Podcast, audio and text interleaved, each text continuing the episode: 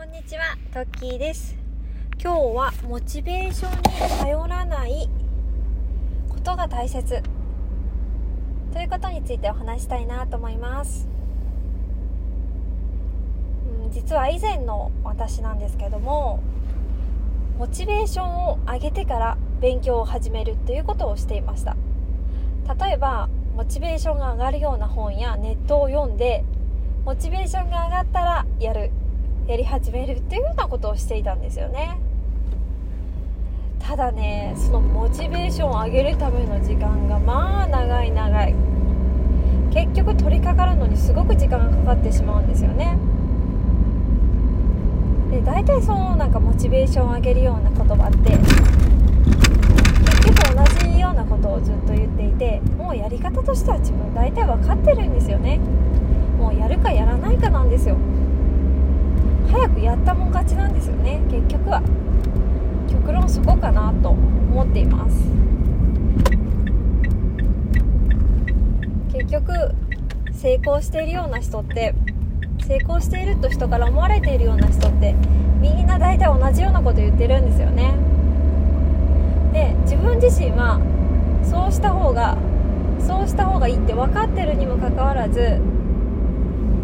こう気分上げるためにまずそういうの読んで時間かけて読んでから始める。気分が上がったら始めるっていうようなことをしてた時期があったんですよね。まあ無駄でしかないですよね。もう何回も何回も結局それを繰り返すことになるんですから。じゃあどうしたらいいかって考えた時にこうモチベーション上がるのを待たずにもうやっちゃうっていう仕組み作っちゃった方がいいんだなって思いました。私すっごく前の回でも紹介し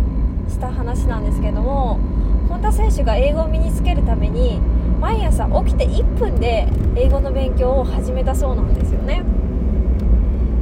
それってすごいすごいなと思っているのが例えば朝起きてじゃ顔洗って髪整えて、まあ、左右でも飲んでスタートするってなるとその間に気分があれやろうかな違うことやろうかなって考えたりとかなんか他のことに意識がいっちゃう可能性があるんですよね。でも起きて1分だともう起きたらすぐ取り掛かるようなもんだからそんなに意識があちこちに行かない？だからすごい理にかなってるなって思いました。私最初やっぱり髪とか顔とか整えてから始めようとしてたんですけどなんかその前にやっぱり携帯見ちゃったりとか携帯一回見ちゃうとなんかああれも気になるこれも気になるあれもやんなきゃって思って調べちゃったりとかやることこなしちゃったりとかして結局勉強が後倒しになっちゃうことがあったんですよね。だったら本田選手のようにじゃあ起きてすぐ1分で1分以内に始めてで、まあ、30分ぐらいで1回区切りをつけてその時に顔を洗って、まあ、リフレッシュしてまた始める。っていうような風にした方がうまくいくなって私は思いました。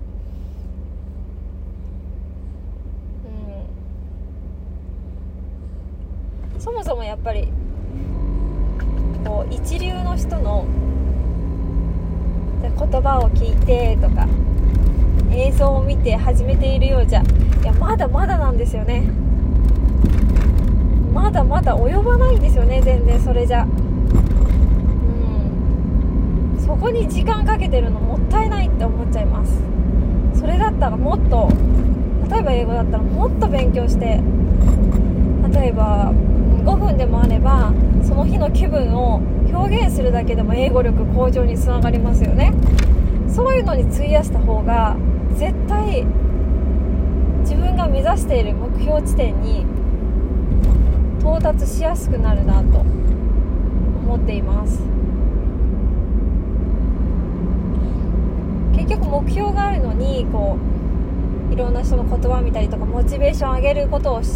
ようあための時間を作っていたら結局目標から遠ざかっちゃうんですよね。それに費やす時間が多い分。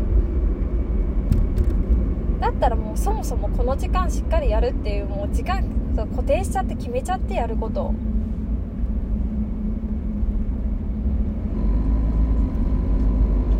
じゃあ何から始めようかとか考える暇もなくあの今からこれをしなきゃいけないってもうあらかじめ決めておく。そしてそれをやる。淡々とこなすことですよね。それが大事だと思っています。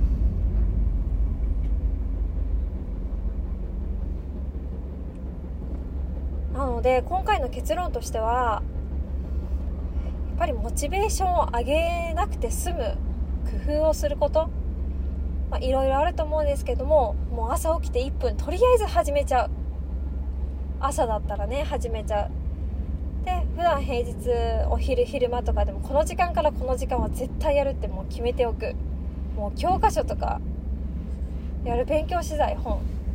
出しちゃってる。机の上にも出しておく。タイマーも出しておく。例